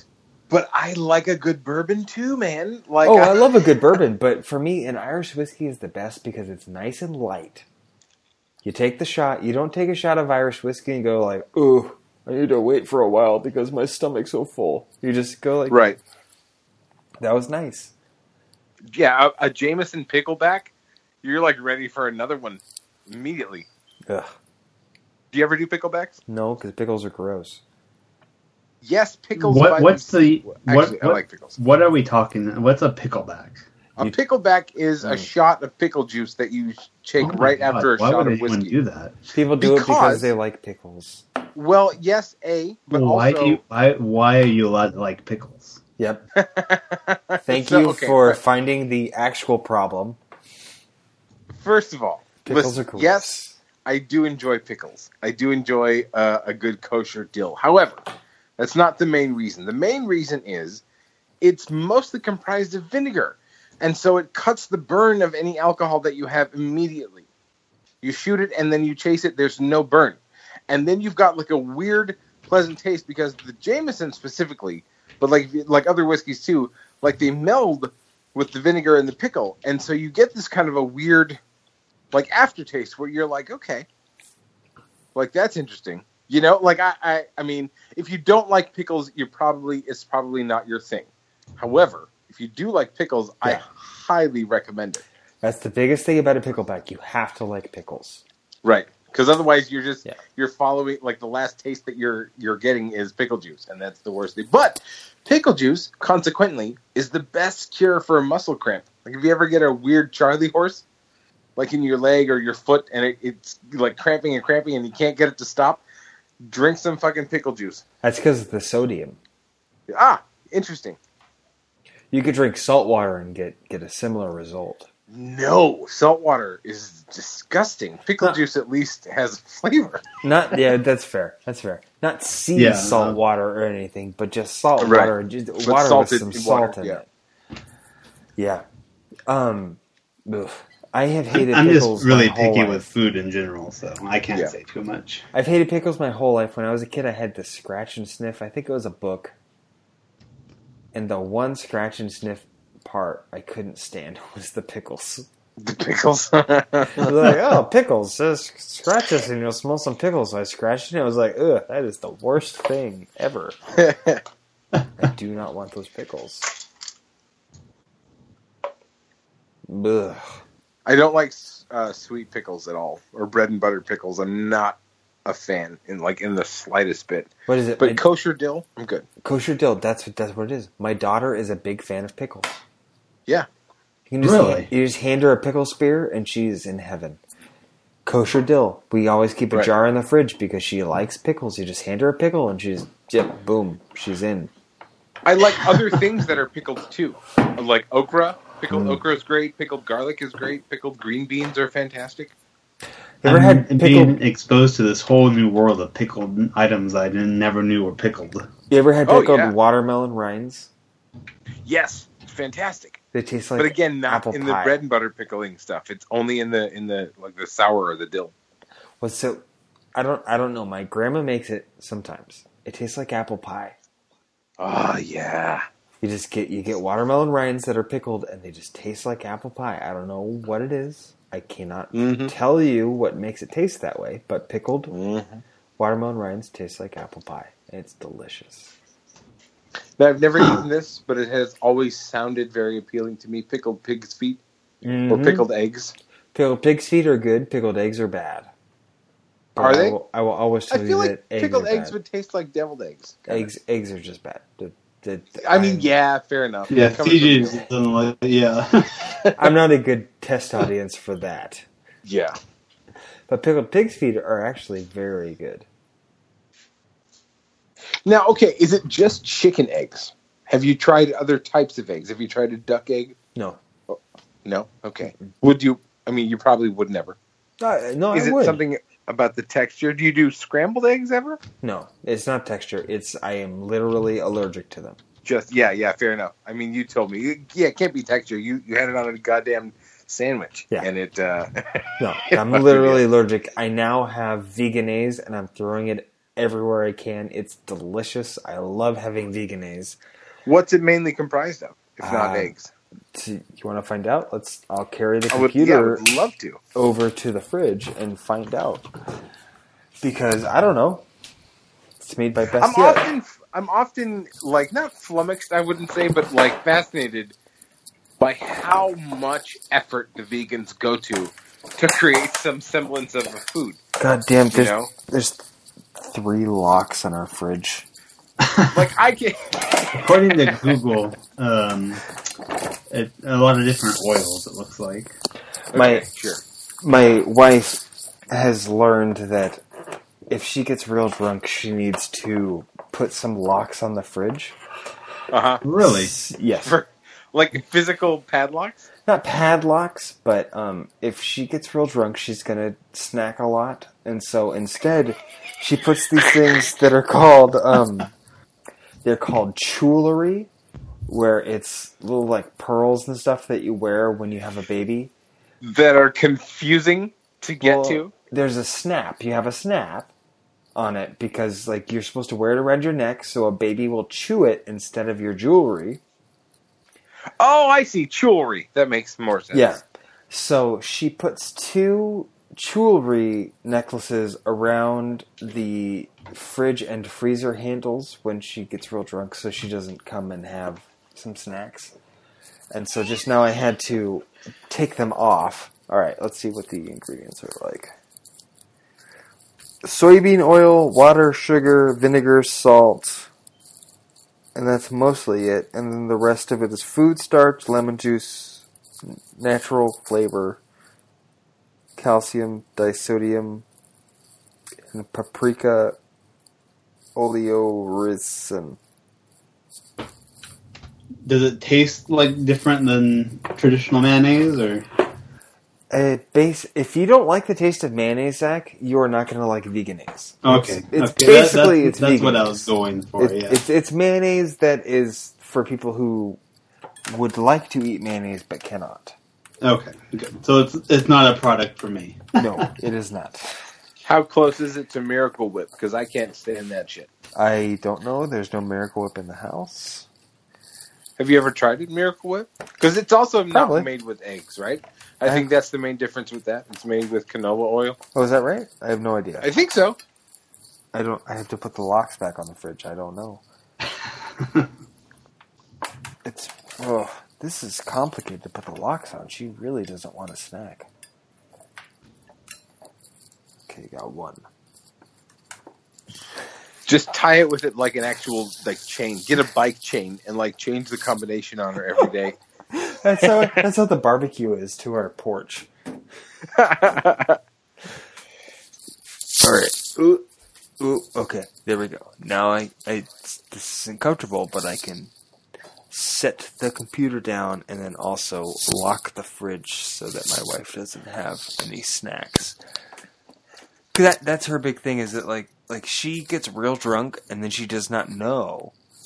That's a bad idea. Well, the next day I'm like, yeah, you woke up and you had seven sandwiches. What do you? like, yeah, like what do you mean? Yeah, exactly. But if she's drunk, and it's not like these are hard locks to un undo. But they take When enough drunk, time where yeah. you're like, ah, fuck it. Do I like? I do I really want Exactly, it makes you think two to three times. Right, right. I should do that. For- Fortunately, one of the side effects of uh, dabbing is you get a huge amount of fuck it. After about 20 minutes, you're like, no, I'm not going to do nothing. I'm just going to sit here. really fuck it. Like, yeah, I'm hungry. Yeah, fuck it. I'm going to just stay. It's fine. interesting. So you're doing is it wax dabs? Yeah, I do wax dabs. Okay. Yeah. Okay, Shatter, as a, as I prefer, as I- it were. I don't know. I only only ever smoke the flower if it's if I'm out of my of the wax. Thank you for were. saying flower because I say flower and then people are like, "What are you, an idiot?" And then I Yeah, have to no, it is an actual it is. flower of the fucking cannabis plant, bro. Yeah, Like, come come with it. Yeah, Zach, I wonder- flower is when you smoke why- like the green actual leaves of weed. yeah. Leaves don't do much. They're they're just you know it'd be like akin to smoking tobacco, right? Hmm. Like it's just smoking smoke, right? The the bud of the flower of the cannabis plant is where you're where Yeah. you know all the stuff that you want is after, you know. So But with all these dabs and vapes and stuff like that, flower is what is now referred to, what people use to refer to like weed. Oh yeah, correct. Correct. Oh. You're like you're like weird if you call it weed or bud.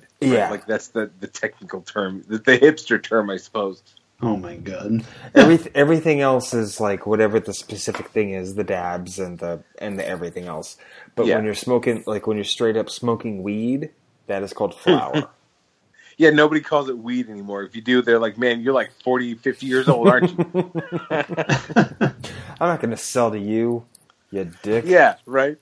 No, Oh I don't my sell weed. But would you like some cannabis flower? No, hopefully the dealers nowadays are not that stuck up. Hopefully, I don't know. I haven't. Done, Yeah. I used to be a dealer. I was. I was kind of trying to explain this to my wife, and she did not Get it. But I was a dealer. I was a weed dealer because I used to hang out in Linden a lot. And in Oh, yeah. Linden, they they they were showing me what they were smoking. And I was like, "This shit is moldy. Why are you smoking this?" because it's all they had. Yeah, it was because it was all they had, and it was at a time. Even then, it was at a time that I where I did not smoke, but I was still like, I can get you better stuff than Yeah, this. as long as you know the right people. yeah, You know, it's it's really easy to become a middleman. I wouldn't say that you're necessarily a dealer. You just connect people. Like I know a guy who's got Yeah. weed, and I know a guy who wants weed, and I happen to know them, so I'm gonna get a little bit of a percentage of this. That's you know, that's kind of what it was. Where I would be like, like I'd, I'd know a guy who's like, "Hey, I just got a great deal on a QP," and I'd be like, "Oh, can I buy?" I don't even Yeah, remember a the terms. The terms, Yeah. but yeah, I'd buy like two, Right. three ounces off of him, and then sell it to people. In yeah, here's two or three hundred dollars, and then you're selling that. Yeah, or you know, vice versa. Back back Yeah. when I was, because I sold weed when I was younger, uh, because it allowed me to smoke weed for free. Hmm. you know, it, I never ever made a profit, but I certainly didn't pay for it for a long time. Yeah, See, that was the, see, I'm the opposite end of that, where I did not, I was not interested in smoking it. So Right. So all the excess was right in your pocket. yeah, I was making not a ton. I was making probably 150 to 200 dollars a month. Right. Which is you know supplemental, It's and it's money. just Yeah. because you're hanging out with folks. Yeah, You know. they'd be like, "Hey, can I buy some more weed?" And I'd say, "Yes, you can." And then I'd go Yeah, of weigh them out some more. And Right. I don't, I don't, I don't remember what any of my rules were, but I had, I had a whole bunch of rules, and I'd be like, "Yeah, you can't say these things," and it Right, always and is going to text cost about this it, much. and don't- yeah. Oh yeah, don't text that shit. Are you kidding me? Right. Just call me and I'll know what it's about. Right. Yeah. Like yeah, there's a code.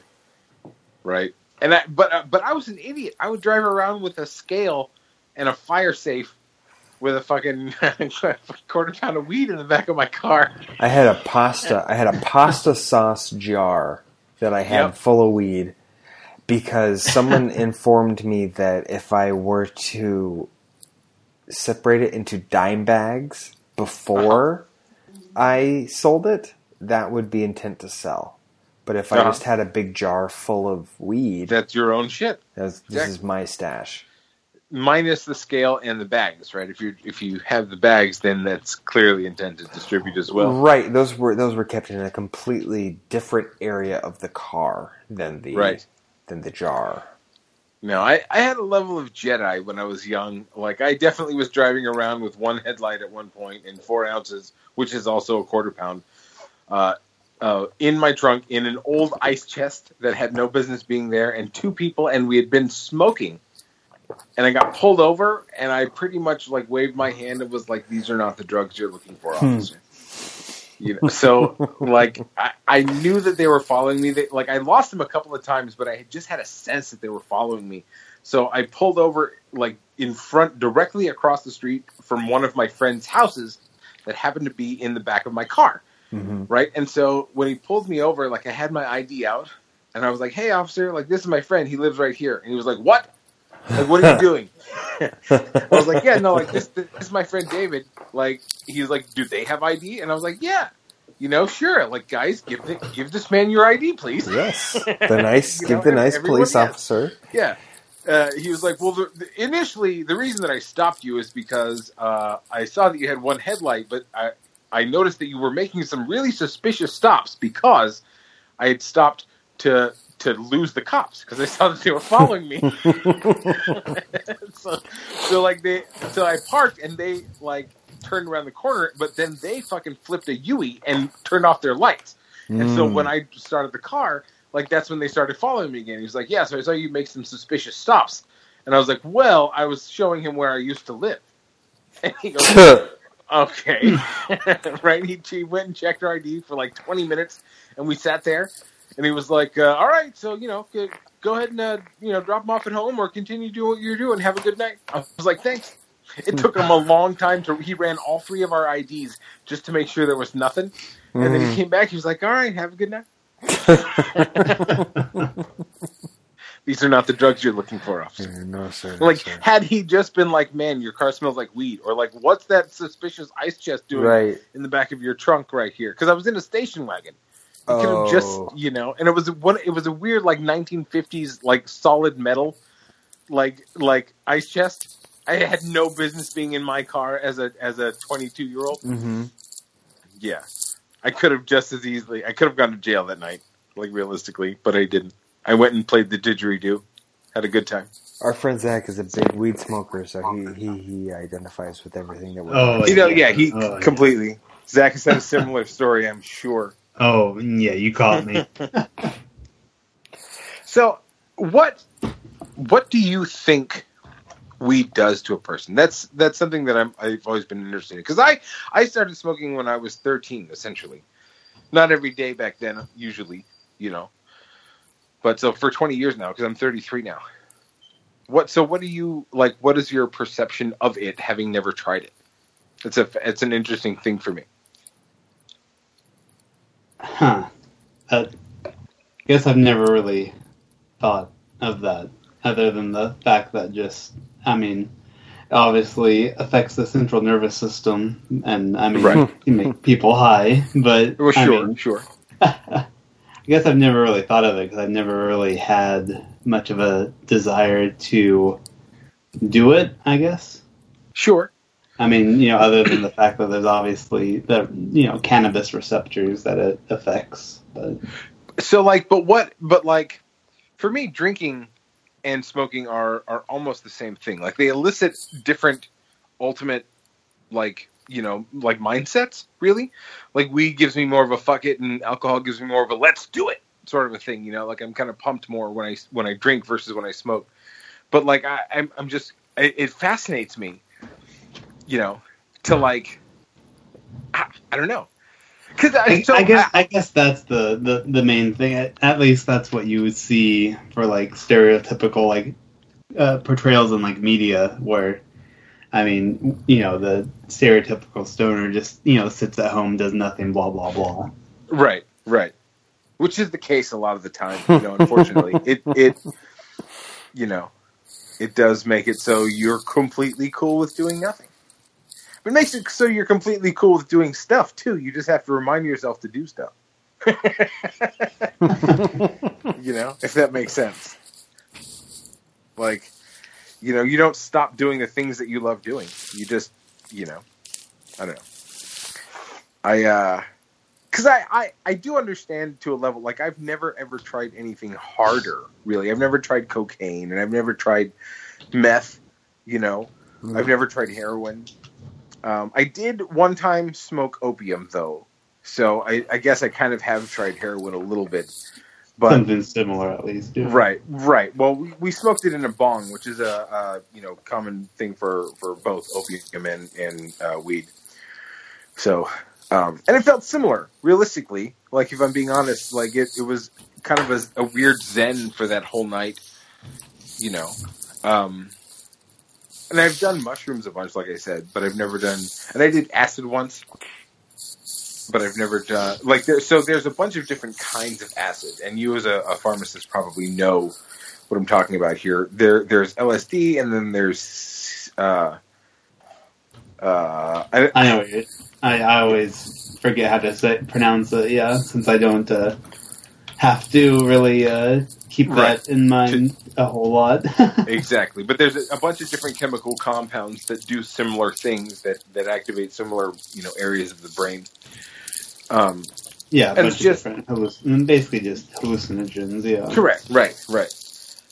Um, it's always fascinating to me, you know, because like I like if I were to choose between the two, having chosen drinking versus smoking, if somebody was like, "Hey, you can only do one of these two things forever, but it's going to be fine," I would choose smoking. You know, that was, but maybe that's because that was the first thing that I did.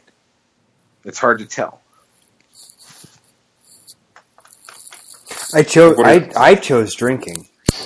As the first thing, No, no, no. Um, I don't remember which one was first, but for me, uh, I can't. I can't do both. right? So I chose drinking. You were like, you weighed the options. Like, if I'm going to do, you know, if I'm going to hang out and do one of these things, like this is the one that's more Yeah. fun. And I think for the time period, the reason was just it was it was more that um, one was legal and the other was not. yeah. I, I mean, that's a, a pretty freaking big choice for a lot of people. Pretty Yeah. or pretty big uh, a factor. Yeah, It weighs heavily, you know. yeah. I mean, just it like it was it was much easier to continue drinking than it was to continue smoking. Right. Well, also not really though, because like at 13, it's still not legal for you to smoke. That's fair. or for you to drink. You know, it's not legal for you to drink either. You know, they're both the same amount of illegal at 13. Yeah, by Yeah. fourteen, I was doing both, so I just I, I was not a good person. I found early, you know, and again, I had also I was had experienced both by 14. Uh, but I found that drinking at either made me horny or made me angry or made me both.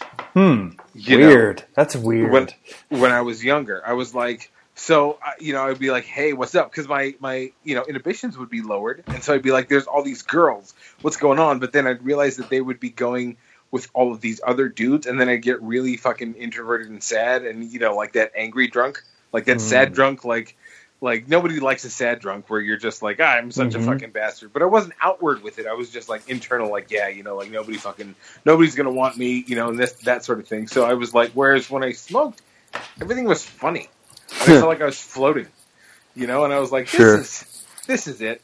This is where I, where my life is now. I, I'm light. I'm lightheaded. I'm fucking. I'm funny. I'm not. Uh, I'm not a sad, horny bastard. Right, right, right, right, right. Interesting. It's weird. yeah. and it's a, it's such a circumstantial thing too.